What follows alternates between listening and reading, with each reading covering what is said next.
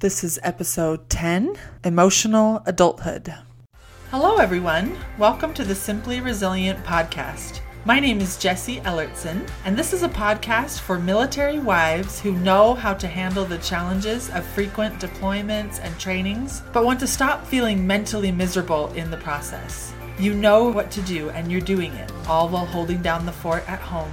But you are weary from living in survival mode and battling with your brain. If you are ready to thrive, then you are in the right place. Our battle buddy moment for today is a review from Christine, and she says, I have been coached by Jessie, and each time she has guided me to find the solution I was searching for. Even though I felt completely stumped, she helped me work through that block and find the thoughts and feelings I was hoping for.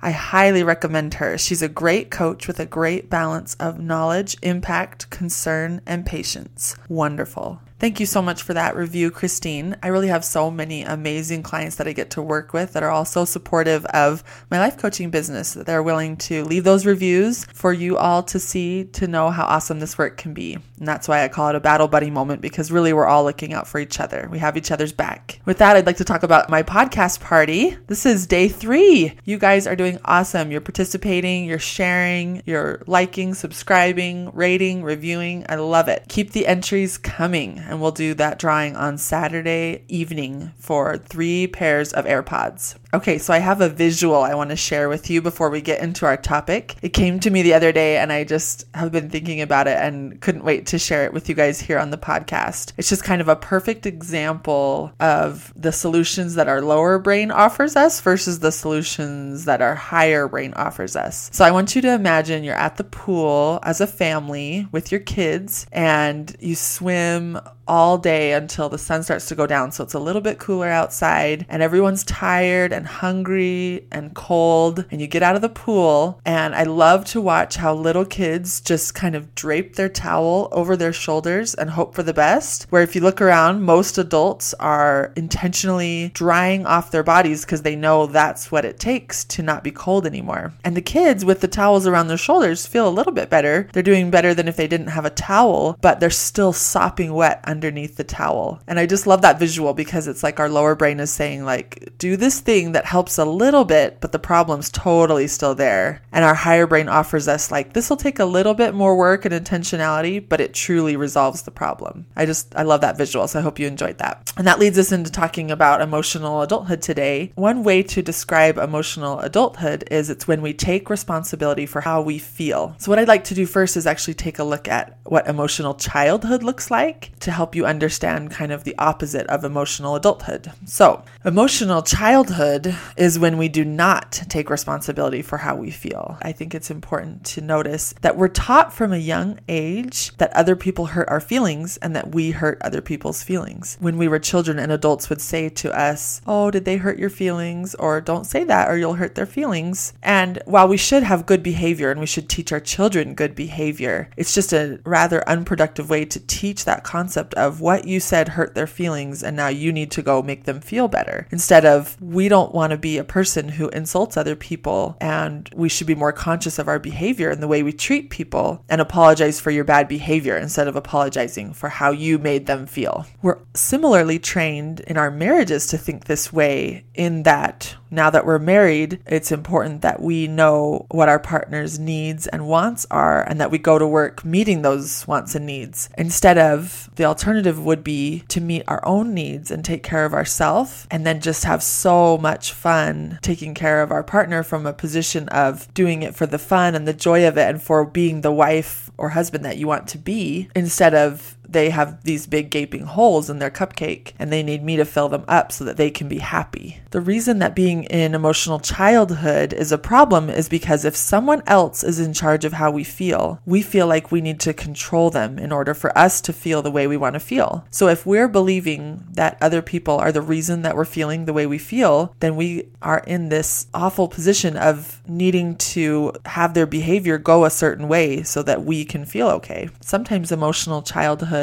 looks like rage, or fits, temper tantrums, yelling, screaming, and one of my favorites, rebelling. Now, that to me does sound like our lower brain, right? A little bit like that toddler brain when we act out those emotions that come from our lower brain or from emotional childhood. We may not lay on the ground kicking and screaming, but we're kind of doing the adult equivalent of that. Um, like I said, my favorite of those is rebelling, and I think it's pretty interesting. I'll find myself going on a diet that I've decided to do. This was in the past before I was able to see what emotional adulthood and emotional childhood were in me. But I would go on a diet that I had decided to do for my rational brain, and I felt great about it, and I liked the plan, and I wanted to do the work and get the results, but my lower brain was not a big fan of the diet, and it would offer me all kinds of thoughts like, no one can tell me what to eat, or this is too hard, I should be able to eat whatever I want, thoughts like that. And it's that interesting rebellion of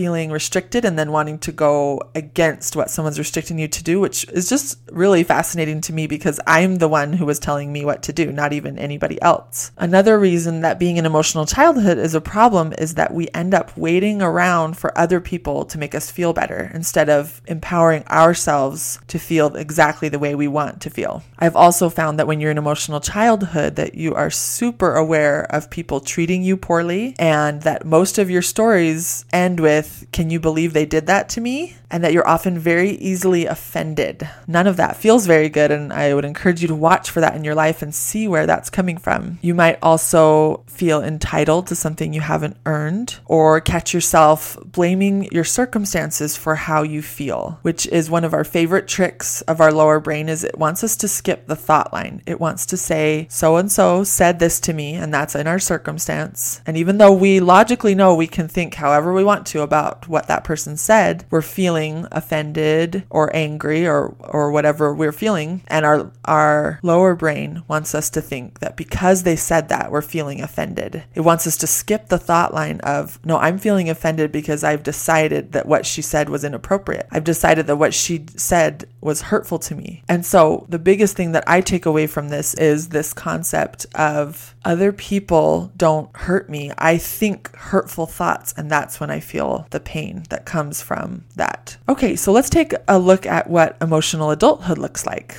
So, like I said at the beginning of this episode, emotional adulthood is when we take responsibility for how we feel. This looks like making choices for how I want to feel, intentionally choosing what I want to think, and making these plans ahead of time for how I want to react in different situations and how I want to keep all of that power and not give it away to anybody else for how I feel. It's a very empowered place to operate from. And ultimately, it means that we get to be the people that we want to be, that we decide to be intentionally, which is one of the greatest results I think that is available to us. The reason why emotional adulthood works so well and is such an exciting result to achieve is that we are the best ones to meet our own needs. And the promise of emotional childhood is that someone else will make us happy, but they're not as good at making us happy as we are. Truly, there's no one better to meet our own needs than ourselves and to make us happy than ourselves and to know what we need and know what we want than ourselves. And if we are able to come to that understanding, like for example in a marriage, if the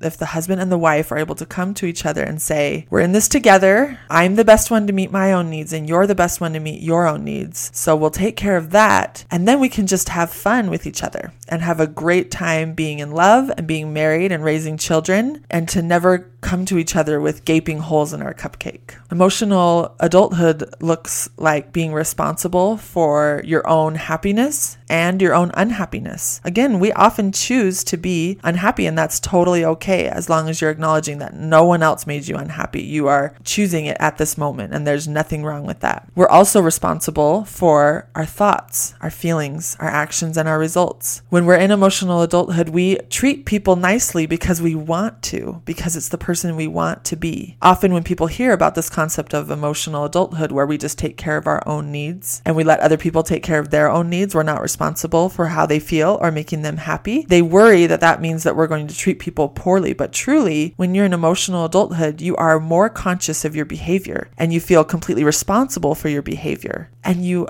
behave well, again, from that place of wanting to be a person who is kind and loving and caring and nice, rather than from a place of the responsibility over their feelings, and that's why you're going to be nice to them. Ultimately, emotional childhood is easier, but emotional adulthood is better. I want to make a recommendation that learning this tool is never an excuse or a reason to point it out to other people when they're in emotional childhood. Nobody wants to have that pointed out to them, and it's not an effective way to enlighten them and create change. The reason we learn this tool and all these tools in mind management is not for other people, it is for ourselves. So, as you listen to this episode and take a look at your own life for areas that you are in emotional adulthood or emotional childhood, you need to keep that focus on yourself and not turn it out to other people. Like that scripture says, it's easy to find the mote in someone else's eye, but we don't see the beam in our own. So I'd really encourage you to use this tool for your own personal benefit, your personal reflection, and your personal improvement, and to let other people just be in emotional childhood if that's what they're choosing to be. You will create so much happiness and benefit and improvement in your own life just by working on this for yourself. Another thing that's important to know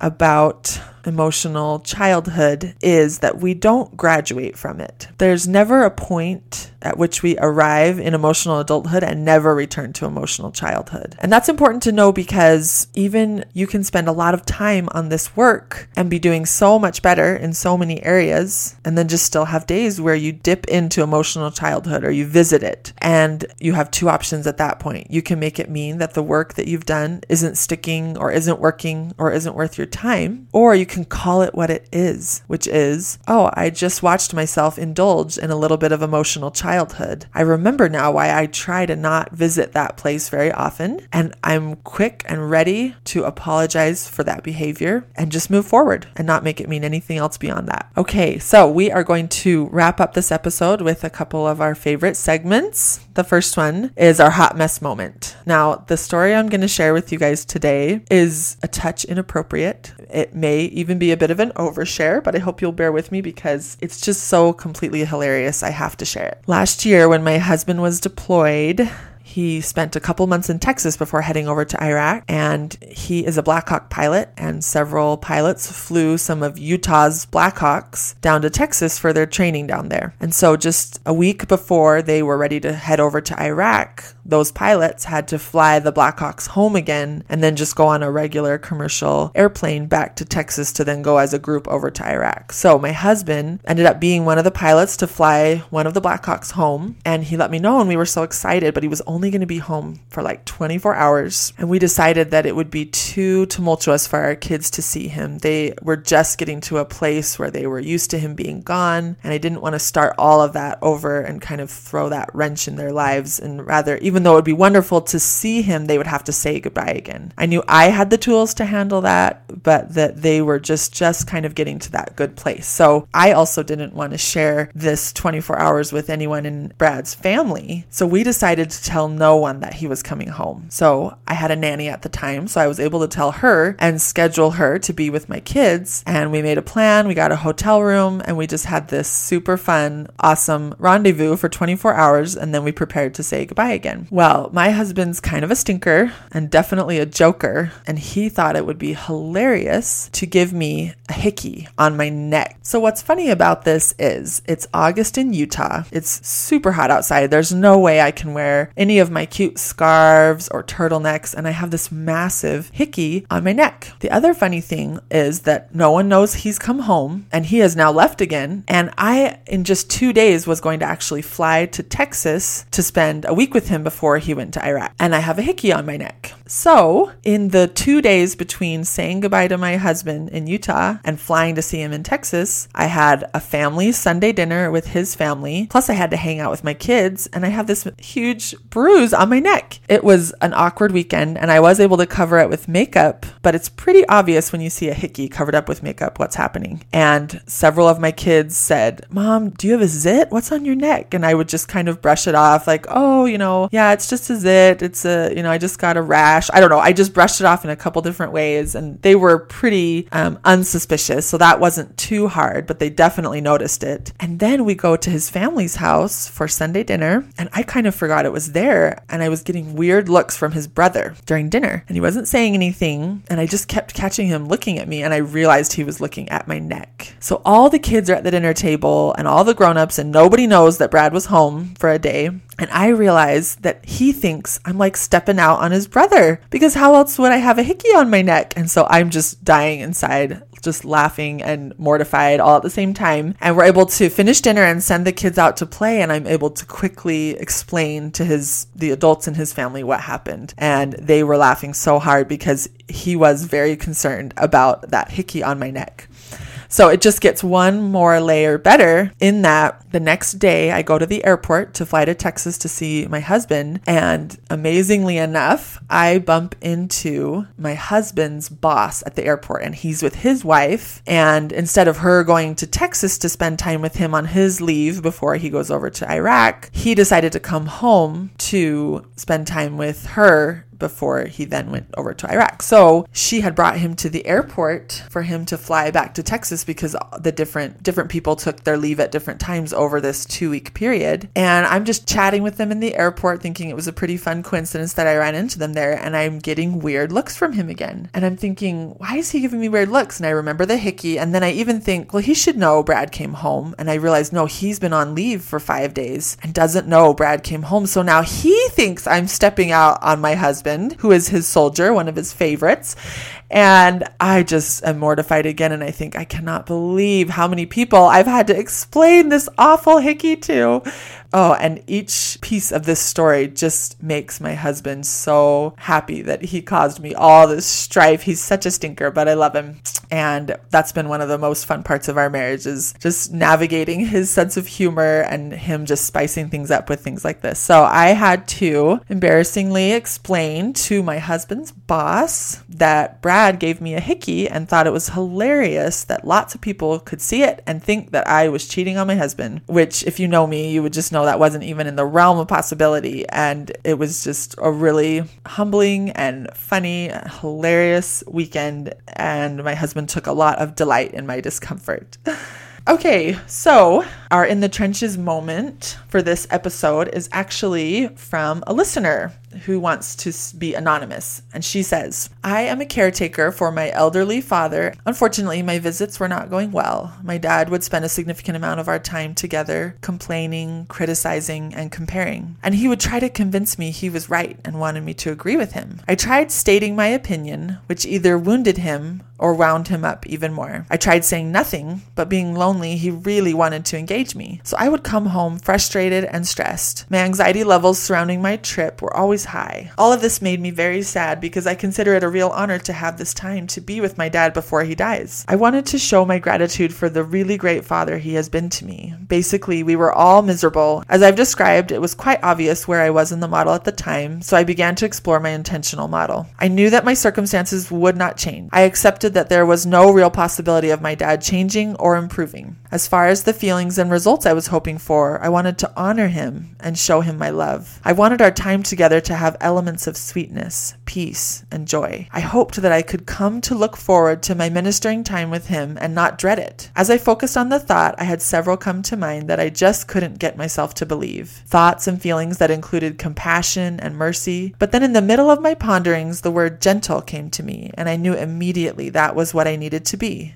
what I needed to do. On the next visit, I kept my new thought in the forefront of my mind be gentle. It was a miracle. Without the circumstances changing one bit, everything else changed. When he complained, I responded with gentleness. When he criticized and compared, I was gentle with him. I didn't condone or correct. I was just gentle. It was beautiful and continues to be such a blessing. And the wondrous thing is that we are now living the feelings and results I hoped and prayed for. Thank you so much for submitting that in the trenches moment. And I want to say one thing I love about that example is the thought that we choose to use to redirect our to a new model is often quite simple like that. It doesn't have to be a lengthy sentence and in fact it's helpful when it's simple because that means it's easy to remember right in the moment when normally you would have gone the other way. So her new thought was just be gentle and it changed everything for her. I'm going to end with our mission for the episode, which is to just explore this concept of emotional adulthood and emotional childhood in your own life and take some time to write down a few examples of where you're seeing yourself do this well or not so well. Um, a few questions I have for you to ask yourself, and you would really benefit from taking some time to write down the answers. But I'd like you to start by naming a person or circumstance that you believe is causing a negative feeling and describe how they're making you feel. Then describe why you think they have the power to control your feelings this way. What is the thought you're thinking that's really causing this feeling. Watch your lower brain want you to skip that thought line, but force your lower brain to take a look at what thought you are thinking that is causing this feeling. Can you see that it's the thought and not the person or the circumstance causing the feeling? Why is that good news? It's the best news. How might you take responsibility for your feelings in the future? Thank you so much for spending this time with me and good luck in your efforts. Thank you for listening and making time in your day. If this podcast resonates with you, send an email to jesse at simplyresilient.net to schedule a free mini session and see if working with me would be a great fit for you. Remember, when we choose to intentionally manage our minds, we go from feeling mentally miserable to feeling like a mental warrior. You've got this. I'll talk to you soon. Over and out.